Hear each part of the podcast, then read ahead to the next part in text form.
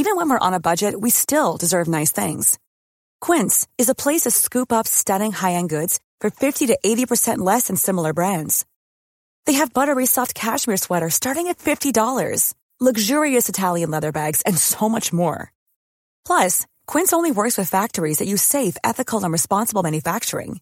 Get the high-end goods you'll love without the high price tag with Quince. Go to quince.com/style for free shipping and 365-day returns.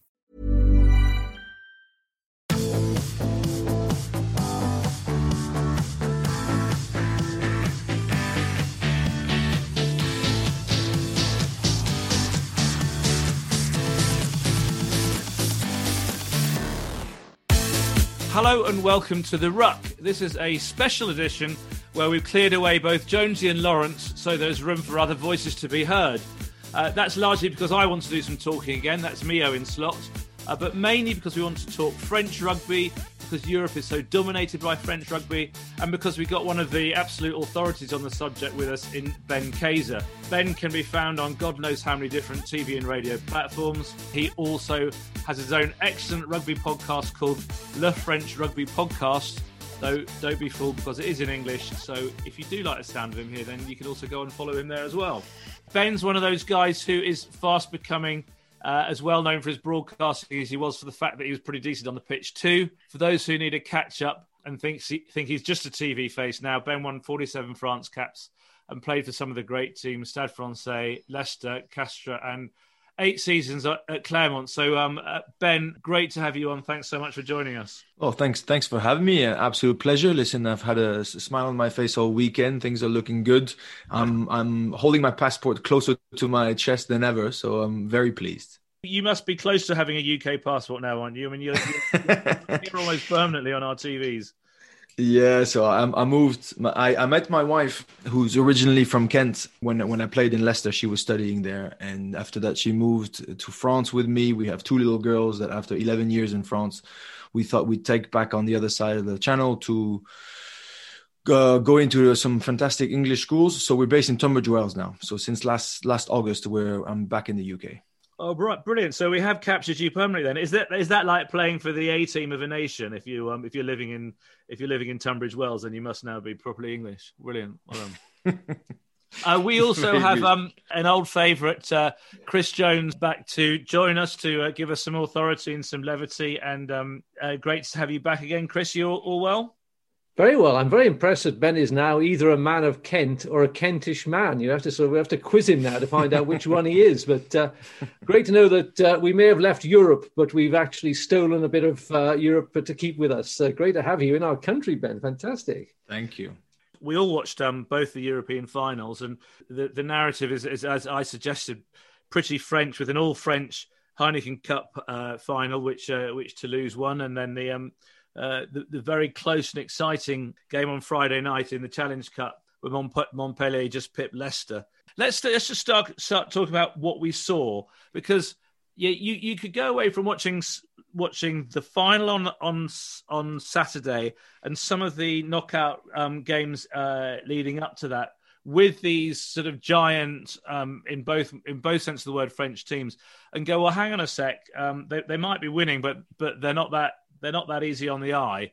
I would just like to lance that a little bit. And if anyone read Stuart Barnes's column in the Times this morning, he did that. He was talking about finals rugby and how we shouldn't be too bothered about the level of entertainment because it's all about winning. But Chris, what's your takeaway on what you're thinking about French rugby and what it looks like? I think that point about winning finals, and Ben knows about this, is really important when you're looking at the Toulouse halfbacks, Ntamack and DuPont, because learning to win finals is really important as part of their development. And we know that they are multi-talented, and we know DuPont is the European Player of the Year and was by a country mile. Yeah, but he would have faced problems on Saturday in that final, which he's going to store away going on to 2023. And this is a really important development for these younger players because, France are the hosts. They've got a wonderful chance of winning the World Cup. But, as we know from the Saracens players have talked about this, about the difficulties they had to win their first European title, you sometimes have to go back to go forward. And you know, not everything went right in those finals, either for Montpellier or for La Rochelle and Toulouse. And it was about problem solving. And I thought at times that they didn't get it right. And we had a lot of muddled play, and there was some really poor decision making. But these guys are going to sit down now, and they will go through those matches with a fine tooth comb. And when you've got someone like Ronan O'Gara helping La Rochelle, their players are also going to realise that they made some significant mistakes. And you could probably say that Ronan made a big mistake in picking Levani in the first place, because he patently wasn't fit. And then he went and got himself sent off and changed the whole dynamic of that final. But I don't know what Ben thinks about the mixture between non-French players and French players seems better now, because you're getting these good young French players coming through alongside some of the best players in the world, rather than having, as we know with Toulon at that point, where it was hired help who just came in to win a title. I don't know if you agree, Ben. Do you think the balance is better now? I wouldn't necessarily agree on the. It's not an idea of balance. I think the new generation of young French at the moment are not just good; they're world class, and that's the whole different differentiator. But to go back to the quality of the games, let's face it: we didn't see two quality games, whether it's the Challenge Cup or the Champions Cup, in terms of rugby that was actually produced. Fair enough, but I think we're all pretty adamant that we were so delighted to see Twickenham with 10,000 people full. That was already pretty good. We're still delighted to see those games just literally happening. There's always an uncertainty of the tournament coming, you know, to its end.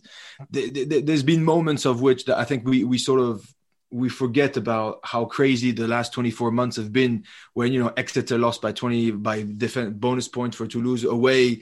So you didn't really see the challenges that you wanted. In the end, we still got Montpellier and Leicester in the Challenge Cup final, two clubs who really, really cared about the competition. So I was in Bath when Montpellier defending about 75 consecutive phases of pick and go by Bath, 2 centimeters away from their line. And that was André Pollard, you know, a World Cup winner. It was Kobius Renac, a World Cup winner. It was Guillaume Girardot with Mohamed Awa. So exactly what you said about that, the mix of sort of internationals and quality French together. But they didn't think about that. They thought about, let's save and do the Montpellier jersey proud, and they did that. So a very average final, yes, but the team who wanted it the most. Now, if you base yourself on Toulouse, La Rochelle for the Champions Cup final, again, frustrating. Maybe we would have wanted to see a non-French French just for that, like the rugby fans in general. If you forget that you're from La Rochelle or Toulouse, okay. But it's still the two teams that produced overall, over the whole competition, the most explosive, attack-orientated, powerful and super dominant sort of displays. So in the end, I think both teams deserve to be there, and Toulouse deserve to win it as a whole. And again, it's about context. I think what people seem to forget is that you look at DuPont and Ntamack and all those guys, of course, they're just outstanding. But Toulouse is a big, strong unit, is a big unity of players. Julien Marchand, the captain, was out, suspended after the semi. That was a huge blow. Charlie Faumuina knows that if he drops, it was Ainu, which is a 23-year-old Samoan American international who plays Lucid normally, who was on the bench to be tighted for a Champions Cup final. So their depth in the squad is limited to absolutely nothing. Zach Holmes was already replacing Sofiane Guitoun in the center, who then got replaced by Malia, who played 4 games in top 14 and lost every single one of them because he only played the games that Toulouse, you know, sort of rotated their squad in. So Johan Huger is out. You know, Lucas Tozin, I don't know if you remember this big, strong winger, whatever, who was going to be the revelation, was out too. They were really, really stretched thin. So I think that's what you saw. You saw a Toulouse team who were like, listen, let's play just with a little bit of safety. Let's just keep the handbrake on because the star is for us. We want it irrespective of even if we play against nature, right? Whereas you had La Rochelle who was like, what's going to be the impact of Jono Gibbs leaving? How long is Will Skelton going to play at this level? How long is Victor Vito going to stand at this level? We don't know. So they have more that mentality of saying, let's just play what's in front of us, seize the opportunity. Are we going to win 10 or 1 in the next 100 years? We don't know, but at least let's try to win this one. And that's really what you saw. But you also saw a lack of experience of La Rochelle. Points under the sticks, you take them. You don't go for the scrum again. That's my personal view. Obviously, Levani Botia, maybe you guys don't see him week in, week out. But what he did against Max Medard, if you just take 10 centimeters off in the height of that tackle, it's a game-changing tackle. you kill one of the Toulouse players, it's an absolute uppercut of a punch, and you put the whole team down on the floor, and everybody, and that's what he does. He bullies people and gives his body and soul and heart for this La Rochelle team. So it's that lack of experience. I don't know if Ronan O'Gara should have picked him or not, yes or no. He's so important. He's so influential. He can basically win a game sort of in the spirit almost on his own, that I think you had to take a risk. So it was disappointing, yes, but the Challenge Cup final, I think the team who wanted the most won. And Champions Cup final, I think the team who overall deserved it the most won. And as long as it sticks, sort of, there's nobody robs anything, I'm pretty happy with it. Ben, can we just go back to your description of that tackle? Did you call it an uppercut? And if you did, can you give us your pronunciation again? Because I loved it. It's one of those, you know, when somebody does something on the field that's more than just a single play, and I think that uppercut, whatever I said, is such a powerful tackle that it's almost like if the whole Toulouse team is being tackled at the same time, that domino effect, you know, you almost feel the hit with your teammate, and so that's why it's just so impressive. No, I just preferred your first version, which was I think it was uppercut. Ben, don't you agree that it was a risk not worth taking in the final of the Heineken Cup when we are so hot, the officials are so hot on hits that end up hitting the face? I mean, he could have lowered his hit by another 10 centimetres and still be on the pitch. And these are big key decisions made by big players. No, but 100%. Now, is it down to Levani Botia to go to play against nature? Or is it down to a coach to try to, you know, pick the guys on the right occasion? I think it's a matter of La Rochelle knew that it was probably, I don't know how you want to put percentage, but it's like a 51-49 for them, right? Against them. So I think if La Rochelle played it safe, they didn't even stand a chance of winning. And I think that was their mindset. We might as well go full tilt, have zero regrets, rather than, you know, try to play it safe and see if we can win by not playing our absolute best. And if you want to play your best and take a risk, you need to have Levani Botia there. You need to let Levani Botia do his thing. But like you said, he should have dropped his tackle for sure. To be honest, I'm actually happy that Max Medard is okay, because I thought he was going to be in trouble. I saw his head whacked at the back. He chopped him in half. I was sort of in and out from the side of the pitch up to a box to do some commentary for BT. And we were just outside when that hit happened. I thought that I heard some bones break. It was that hard.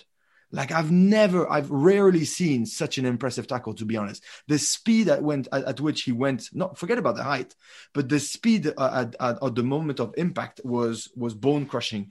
And so I'm happy that Max Medard is okay. Definitely those tackles can't happen. But then if you fast forward, 15 minutes later, I can't remember. There's another tackle, or it's Pitaki, isn't it? Or there's another tackle that's really, really close. And it's barely a penalty. I'm like, guys, how do you expect players to actually, you know, properly sit down on a Monday and try to say, we're going to change our behaviors if you're talking millimeters that go from a red card to a simple penalty? I'm like, that's undoable. Going back to the quality or the type of rugby we saw, and I introduced this question just reminding you that we can't watch the top 14 in England anymore. So the only rugby... Unfortunately... Well, no, I unfortunately I mean that, but so the only rugby that I've been able to see from the French club sides is in Europe, and in the knockout rounds they've dominated, but they haven't played beautiful rugby. So, can you tell me what you think French club rugby looks like at the moment back at home? And you got a very vibrant, exciting top 14 competition just coming to a finish. I don't think what we've seen in Heineken Cup is representative of French club rugby particularly, but you've seen and you know far more. You said exciting and vibrant top 14, and that's very kind of you. Unfortunately, top 14 is so stressful from time to time that the quality of rugby that's played isn't always up there. The economical impact of having all that money generated, it's self-proclaimed best premiership in the world, right? In terms of quality of rugby, it's not true. In terms of intensity, passion, devotion from the fans, financial involvement of the owners, Quality of players on the field, 100%, yes. Our league here is self-proclaimed best league in the world as well. The Premiership, yeah. Everyone believes that's the best league, but sorry, carry on. When you see the quality sides going at it, and I have, like, I'll keep in mind a Clermont-Toulouse game that was 2 years ago for my final season. We ended up playing them in the final, but just like one of the last league games, when finally everybody's on the pitch, when the full Clermont side and the full Toulon side go at it, and if finished like 45-44, some extraordinary game with some attacking pace absolutely everywhere. Chelsea and Kobe, bouncing back from Damien Penaud and vice versa. And it was one of those extraordinary moments. Unfortunately, top 14, that's pretty rare because for one, you rarely get the full sides going at it. There's a lot of rotation. There's so many games, basically, that they still play during Six Nations, and the players need some rest. So basically, the internationals have to come in and out and will play a maximum of 15 games probably for their sides every year. And so the quality of rugby sometimes isn't there. But French rugby, as in its heart, in its soul, is based on passion, on physicality, on aggressivity. And I think that's what you saw against La Rochelle and Toulouse. They said, let's not take too many risks, but let's just give absolutely everything we've got in the tank in the ruck area, which, to be honest, I thought was an absolute mess. There could have been 700 penalties per ruck, to be honest. If you zoomed in to every contact, I mean, if you apply the law again of saying, you can't hit on the joints, you can't hit on the head, you can't use an elbow. I was like, listen, so there's a guy who's going to be sent off every ruck. And that's the way that we do it. So French rugby is getting better, is getting influenced by that new generation of the Damien Penaud, you know them, the Serin, DuPont, Ntamack, Carbonel, Jalibert, Vakatawa, Fikou, all those guys. They get influenced by the fact that you can't, that physicality and physical dominance is never going to be enough, and that fast-paced rugby is rewarded. Ball in play is rewarded. And so that's where we're shifting. But heart and passion will always be in the middle. It will be super interesting to see if those two teams, Toulouse and La Rochelle, end up being in the top 14 final, which is very probable, very, very possible, and if the quality of rugby will be the same. I reckon it will be even more aggressive and even less rugby played. Chris, in English rugby, for a while, we've had maybe a completely missense place of superiority in one regard. If you're comparing English versus French club rugby, that we have believed that English clubs are fitter, are better prepared than French clubs, and that French clubs are more based on heavyweights and physicality, and less of the ball movement. That's like a cliche, which I think maybe was right 4 years ago, but I have been under the impression that that's changed, that has been changing, which I think is what you've been saying, Ben. Where do you stand on that, Chris? I think that this young crop of French players that are coming through are demanding the ball and demanding the ability to impress their talent on things, which is great, but it is still based around this heavy bludgeon, and I was just very concerned at the end of that match that Luke Pierce, who, as Ben pointed out, had been looking at these car crashes that were the breakdowns all the match and then making decisions. In the last few minutes, I felt he sort of abdicated any responsibility and just let it go. He didn't seem to want to sort of make the big call, because there were some very interesting things going on those final couple of rucks. Yeah. Where you could have actually stuck the old whistle in your mouth and said, hold on a minute, this is a key penalty I'm going to award here. And it seemed to get to him. I might be wrong in that. I don't know what you guys thought, but I just thought at the end, it was like, let's get this match over with now. It's pretty close. Let's get off the pitch. Because you're talking about if they'd gone on with any absolute last penalty. Yeah. You could have looked at all those rucks and said, look, there's, look at that going on. There could have been a decision. And quite honestly, could we have taken any more decisions or going upstairs? Because, these matches now are going like 2 hours, 15 minutes. Yeah. I don't know if it's the same situation in France with the use of the TV match officials, Ben, but it's getting ridiculous. No, it's 100% is. And to be honest, there was a really funny moment because you know how in Super Rugby, there's that captain challenge thing that they're trying to implement. Yeah. Because the stadiums are empty, you can hear absolutely everything. In France, the crowds are not back yet. Well, they're back from last week, 1,000 people, but it's still the numbers are not the same. So you can still hear everything. And I was watching the Clermont-Toulon game of 2 weeks ago, and there's a clear penalty in the ruck. Sébastien Vamaina, a ball comes out, you don't know how. And Baptiste Serin, who's the 9 from Toulon, start yelling and stuff. And you can hear all the chit chat. And he asks for the video. which they then look at because otherwise it wasn't given. And then they look at it and they give a penalty and a yellow card against Stade Francais. And after the game, the ref is like, no, it wasn't a captain's challenge. I had a doubt. Yeah. My fourth official was whispering to me in my ear that I'm looking at it. And it so happens that Baptiste Serin came at the same time. You know, it's like, oh, whatever. So yes, we do ask a lot of video because, again, the tension is sky high. So you imagine, forget about the crowds, but sometimes I'm a little bit ashamed of the behavior of the coaching staff on the side. You can't imagine you can't even grasp how desperate people are to win. There's the financial involvement, there's the pride, there's, the fact that you always that it's very competitive, that there's one that gets 0 to 9 can qualify for the top 6, but then 7 to 13 can go down to second division.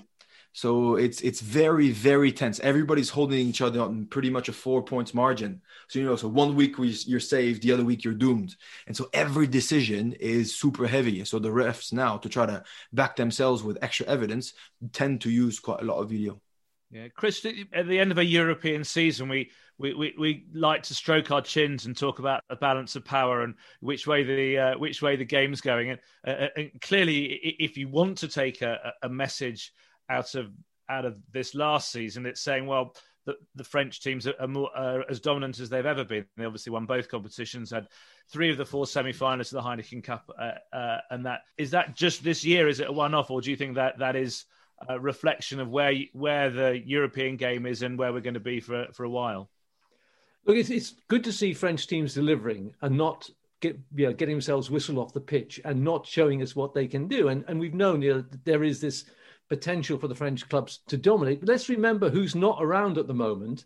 It's a North London team called Saracens, who are not going to be weak when they come back up, who are not going to be in for a while. But they're missing from the European competition, and some of the best players in Europe were unable to play, which is for their own faults. But that's a dynamic which is normally a big part of recent Heineken Cups. And they weren't there. And, I think it's a great shame that we didn't see their best players also having a go in this competition, because it is the very, very best. And I know we all say, well, let's have a north-east-south.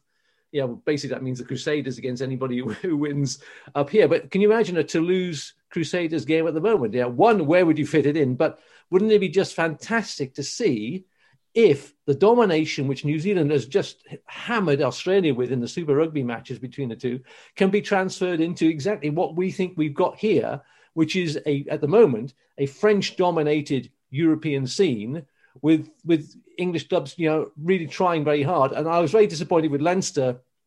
We've always thought that they were the number one team in Europe. Well, no, they're not the number one team in Europe, and they've got to come again. And again, that'll be interesting to see how they do that with some young players coming through. But at the moment, it's definitely pole position for the French. I'd love to see Toulouse versus the Crusaders. Ben, that would be, I'm sure you'd be commentating on it, Ben, but I think it'd be a fantastic match, wouldn't it? I would adore to see it, to be honest. And I get asked this question quite a lot. What's the future of rugby? We talk about private equity coming into the game and obviously wanting to take things in different direction. There are people who are going to invest heavily, but to get a return on interest, because that's the nature of their business. They're not philanthropics. And so they're going to want to create things that don't exist. I was already sort of, it was mouth-watering when I heard that the Lions store, was going to be canceled. You didn't know what was going on. And there was this whole potential Australian tournament where France, Australia, the Lions, and South Africa, you remember when that idea was going to meet in Australia. So I was thinking, I'm going to see France play the Lions. That's history in the making. I would love to see that happen. I actually don't want the French to be invited in the British Irish Lions, because it wouldn't make any sense. It's completely against nature. You don't want to force it. But I would be desperate to see the Lions not only tour France. Imagine that. That would be, everybody's getting excited about the World Cup 2023. Well, get the Lions to come to France, and they will adore it, because there's the midweek games. So you can get the Lions against, Toulouse without Ntamack and DuPont and go over, whatever. So when something didn't exist, and they were saying that in Australia we could create history, I was super excited. What scares the living life out of me is the bodies that are going to be left behind and buried back in Premiership and top 14 and all those moments where the pandemic hit and France said, no, we'll can the season. And now for Europe, they're like, no, we're not canning the season. Whatever happens, those games need to be played. Because basically, you're almost putting an amount of money on a player's health. That's pretty much what happened. And I was with Philippe Saint-André in Bath when they won, and he was absolutely delighted. We're going to get a final in Twickenham. It's going to save our seasons. But it means we need to play 3 games in 8 days. And he was already, really scared of the impact they can have on his players. And so players can do it once, but you don't know if that doesn't mean that in 4, 5, 6 weeks, they'll get seriously injured, because your body does take a toll. So creating history, I would love to see Toulouse against Crusaders as a rugby fan, something that doesn't exist. It's already mouth-watering, and of course, that would be extraordinary.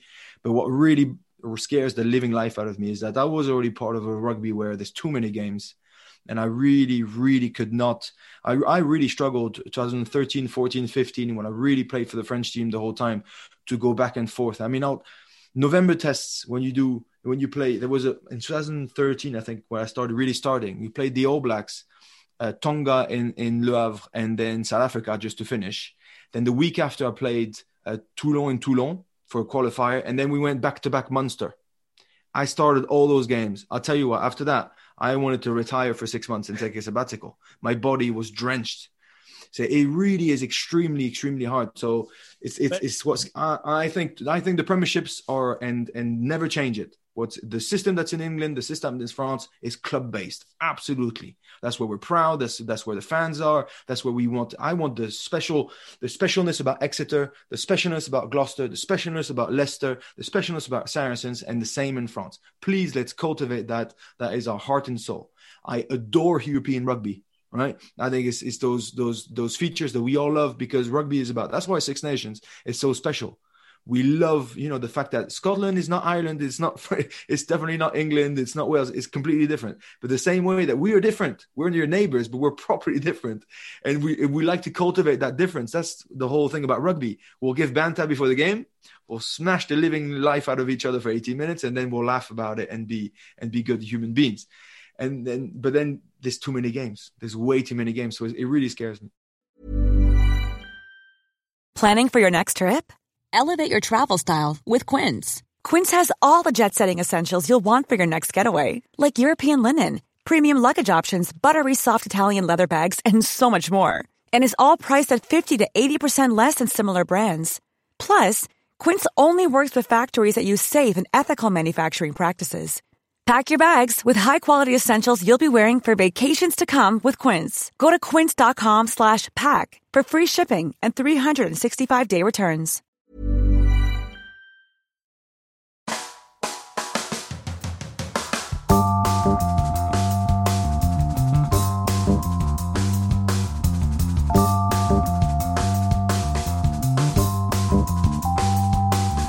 It is what now we're talking about. Physicality in too many games and the threat to the health of our athletes is probably a good time to mention Theo Brophy-Clues, isn't it?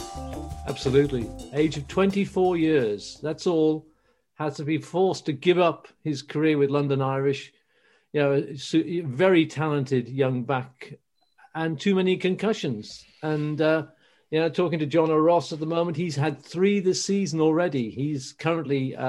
completing a period away from rugby. He's the captain of Sale. They're heading for the playoffs, and they believe they're going to win the title, and he wanted to be part of that. But at the same time, he's been to see a neurosurgeon in Manchester, which said, if we continue playing, but he knows that 3 concussions is 3 too many. And quite rightly, at the age of 30, he's got to ask the question, how many years can I keep on doing this with the risk? He's got a young 4-month-old daughter, and there are bigger issues out there. And Ben, I don't know, is it as big a problem in France? No, it's absolutely huge. It's absolutely huge. I think hopefully it's starting to be in the awareness of all. We've seen, we've seen some pretty horrendous videos of guys getting seriously hit, and some pressure coming from, on the side, above, beyond. What? You don't want to come back. So that for me is the main issue that needs to be addressed. I was part of a club where in ISM Clermont-Auvergne for the last 10 years where we were very much at the front foot of the research around concussions and doing a lot of different protocols and really trying to go the right way. And even that wasn't enough. You simply cannot get things perfectly. With the Jamie Cudmore, sort of trial in the middle, we were very, very much in the midst of this. My only issue with this is that, and it might be, I hope it's not counterproductive, but the only way we're ever going to solve this is if players take the decisions. There is no doctor in the world who can tell you precisely, you personally will be 2 weeks out and you will be 6 months. John O'Ross will go see 10 neurosurgeons. There'll be 9 of them who will tell him, mate, you really need to stop. And there's one of them who will believe in him. And so the player will believe and want to keep on going.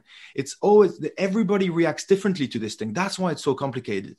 In Clermont, we started using the blood samples of, there's a protein that apparently that's generated by your brain whenever there's a collision, a protein S1000, I think it's called, or something like that. But everybody's levels tend to differ. And guys, in rugby, we all, I get injured. Somebody tells me 6 weeks. I will go see the physio that tells me it's only 3 weeks. That's just the nature of the business. We want to be there faster and faster, faster. Coaches come down every morning. They're like, right, is Ben out for 10 weeks? Okay, we've got a semi-final in 8 weeks. You got to do it, mate. That's the type of pressure that the doctors are under. That's the type of pressure that the players are under. And that's the type of pressure that we all want to be under, because that's part of professional sport. You never want to miss out, right?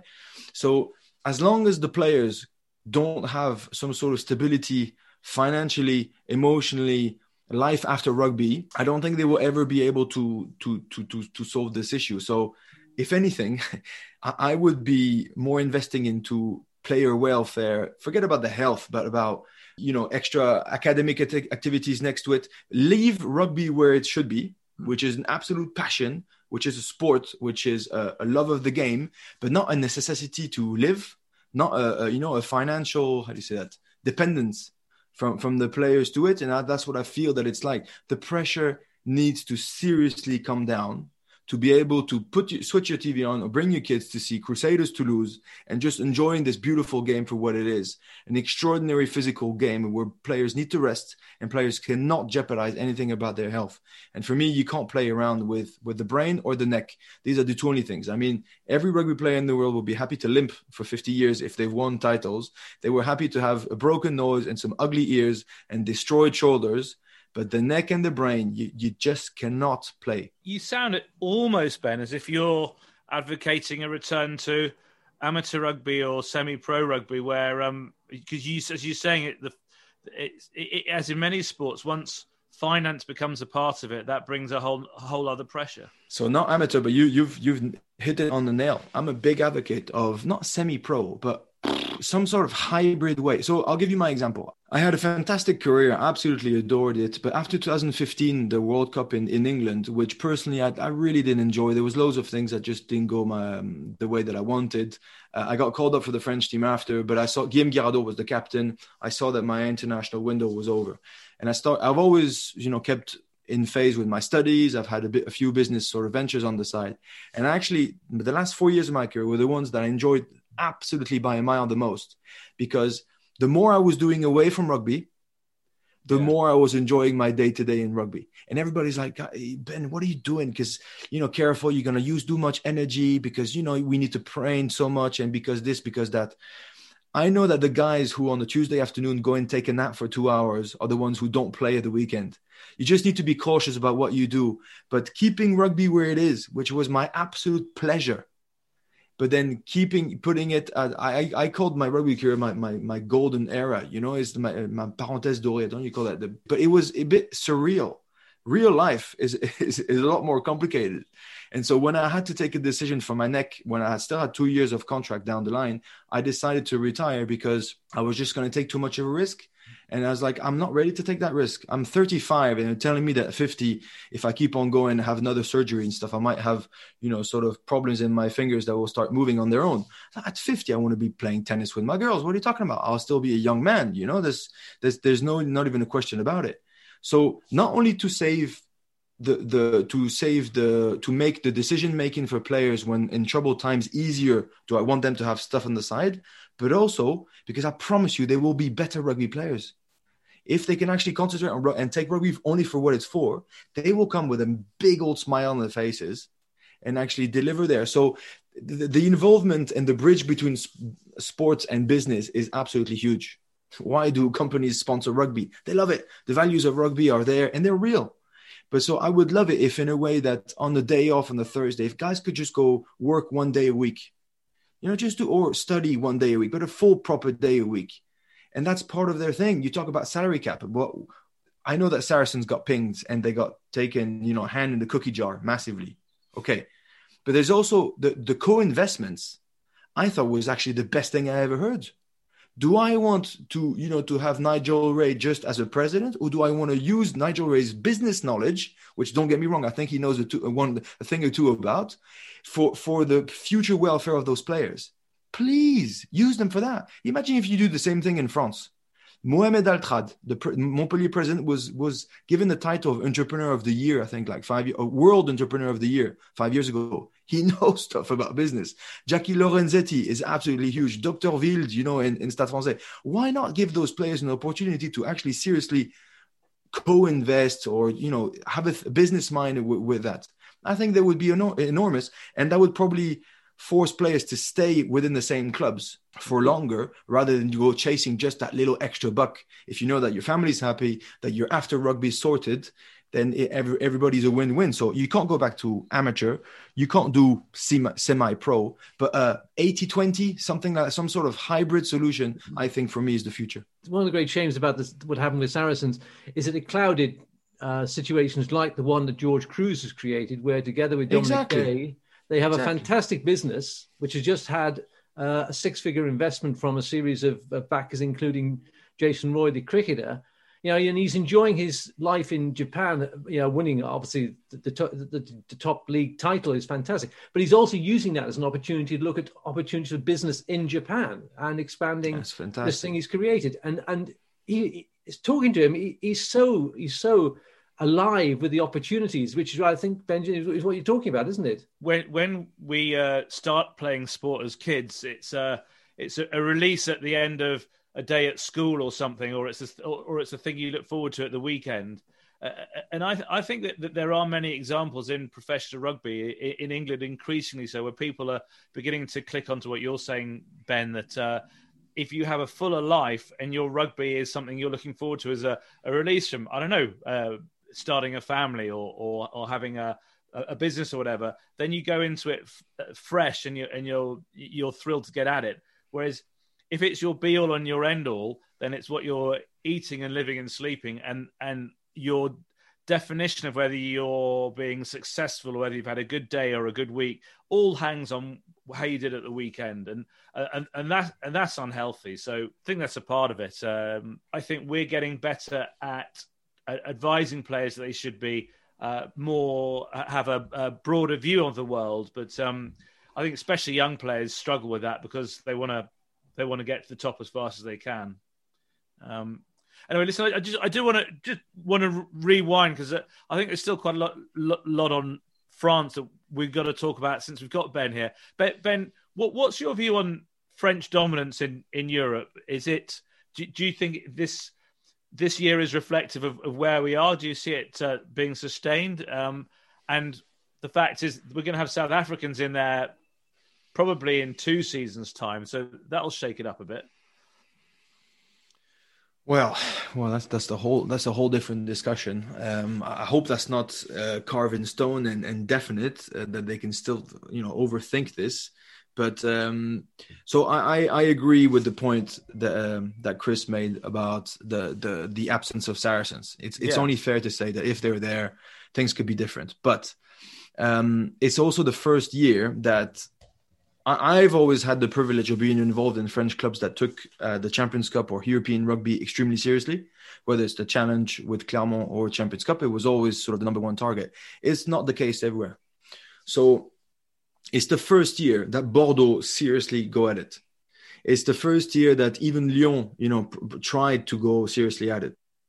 Apart from it took a long time for racing to get there. But other than Toulouse and Clermont, who have always made a priority, and then Toulon in the big good old days, French clubs would always go full tilt for the first game. If you just so happened to lose the first one by 1 point, then it was game over rotation.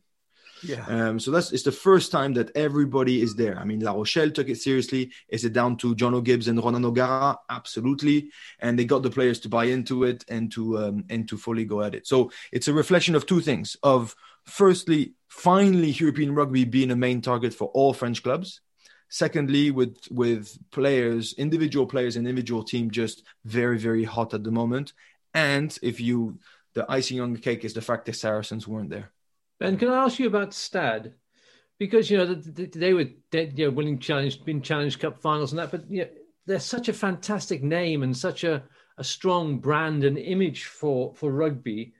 Are they on the way back? Are things right there? Because there's so many things went wrong, didn't they, at the same time? Absolutely. A decade of problematic institutional problems that honestly were... It's a bit like the 2011 World Cup final for France. In French, we have an expression to say, c'est l'arbre qui cache la forêt. It's the tree that hides the forest. And actually, the 2011 final against New Zealand was the worst thing that could have happened to French rugby because everybody thought everything was fine. Oh, we could have won the World Cup. Surely you don't want to shake everything up. Everything was already in pieces. And with Stade Francais, it's the same thing. They won the title in 2015 against my team, Clermont. And they were already in pieces. They just did it out of true heart. I think they were fifth in the league that season, you know. So it's not, and they really just dug deep for the last three games around Gonzalo Quesada and a young hot bunch of Rabastimani and Sergio Parisse and all those guys. But they were already massively in problem. The post Max Guazzini era was a disaster in terms of culture, of values. Of mindset. Other teams were seriously getting professional. Paris is obviously a lot more complicated because everything that you want to try to build costs 15 times more than anywhere else. I believe they are back because they're backed with one of the wealthiest men in world rugby, which is the Capri-Sun owner, and, you know, professional. I don't know if it's Wild or Wild, but obviously he's injecting a huge amount of capital in there, but capital isn't just enough. There's obviously the passage of my former Leicester Tigers coach, Heineken, who unfortunately damaged seriously the culture and the values of the club. It just wasn't the right fit for the right time, and that takes a toll on the club. It's one thing, you know, to have a bad season, but then your players leave, your sponsors are not happy, the press doesn't see you the same way. It takes a long time to rebuild. So now with Thomas Lombard as sort of director of operations, Gonzalo Quesada, director of rugby, and some good French talent right in the middle there, I think they will be back on the rise. They're heading in the right direction. Well, it's great news. It really is. It's some of the sort of great European trips to go across and just see them under Max put on a show. It was just like a show like no show you'd ever seen before. I remember at Stade when they played Harlequins, and at Stade de France, and they had guys on horseback with in armour. You know, charging up and down the side of the pitch. You can imagine at Twickenham the groundsman would have been topping himself at the sight of horses churning up his turf, but it was part of the big show, and it was just great to see. Do you not think, Ben, that you could bring that sort of thing to Tunbridge Wells? Hey, I got a really cute story. Is that I've got this house about a year ago that we're transforming, and we had a really big problem with a super heavy a steel beam, and we just can move it because a crane can come in or whatever. We had big issues. And on the Monday, I get a message from the Tunbridge Wells coach who's like, "Oh, I just saw that you arrived in the area. If you ever need anything, let me know." And I was like, "Well, you don't try, you don't get." So I texted him back, "Well, actually, if your front five is not doing anything, I've got a 1.1 ton metal, steel beam to move, and that would really help me." And fair play to them. On the Wednesday at 5 to 9, there was 10 blokes in front of my. It was pouring down rain, and there was 10 blokes in front of my house, and we moved that steel beam. That got it where we needed to be. And so after that, I said, "Oh, listen, next training, I'll come up, I'll pay a round of beers or something." And now I coach the forwards from time to time. So they lured me in and they got me. So the plans are not to get to the Premiership. The plans are not to have horses charging down the pitch line, Tunbridge Wells. But there's a fantastic rugby club that we're going to try to take in the right direction. Oh, good for you. Good for you. Ben, final question. When you agreed to come on this show, did anyone mention God or Goddess of the Week to you? No. Okay. Well, listen, you've got about 30 seconds to think because we traditionally at the end of the pod do we all name our favourite person of the week, which we call the God or Goddess of the Week. So I'll let you scratch your head for a minute and turn to Chris. Yeah, well, I've got two. One, I just want to mention her try for Harlequins in the semi-finals against the Wasps. Jess Bridge scored a try that if England give the same short ball on a line that she ran to Johnny May, boy, were they transforming their rugby. It was just wonderful to watch. And if you haven't seen it on YouTube, get out, have a look at that. Jess Breach scoring for Harlequins against the Wasps. She was very close to being my Goddess of the Week, but my God of the Week is that I love a good cover tackle. I love a guy who's prepared to go that extra mile just to put his body on the line. And Geoffrey Dumarou's tackle on Chesin Kolbe, that is just, I think it's sublime. It was just wonderful. What a guy! It summed up the guy, didn't it? He would not give up. And going back to Ben, what you said about, you know, you give everything for your team. Boy, did he give everything for his team in that tackle. It was just wonderful. Very good. I'll give you mine, which is well done to Steve Borthwick for returning Leicester to something where we want Leicester to be. He doesn't dazzle us off the pitch, but what he's done to that club in returning it to some kind of a prominence, and you knew from the way that they lost that final on Friday night by just the 1 point that was only the foothills of where he wants to take him. So I have him as my God of the Week. Over to you, Ben. It's not so much on one particular thing that you think. I could have mentioned, so it's going to be a Toulouse guy. I could have mentioned Yosefa Tekori, who is my former mate from Castres, the big, massive Samoan second row, who's such an absolute legend of a bloke. You know, the life and the soul of a changing room, who stole the touch flag from post, you know, from Twickenham, and he was using it as a flag and stuff. And I'm telling you, that touch flag is in Toulouse, because I received some pictures, and he's celebrating with it. And it's just a cute, funny moment of, you know, you want guys to stay genuine, and he's 100,000% genuine and really kind. But my God of the Week will have to be Jerome Cano, because I think the humility and the legend status really comes when you're able to be a legend in more than one country, more than one team. And I know for a fact that in Toulouse, everybody absolutely adores him. He is down to earth, very relaxed.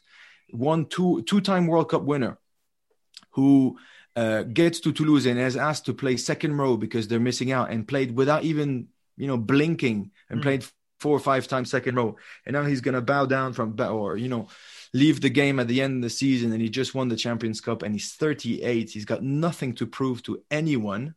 And he's absolutely killing it by just a legendary status and a legendary way of behaving. So he would be my God of the Week. Very, very That's too good for me. Ben, what treat to have you on. Thank you so much for joining us. Chris, good to see you again as ever. Anyone out there who's listened to this podcast, thank you again for joining us. As you know, we will be back next week. Thank you for listening.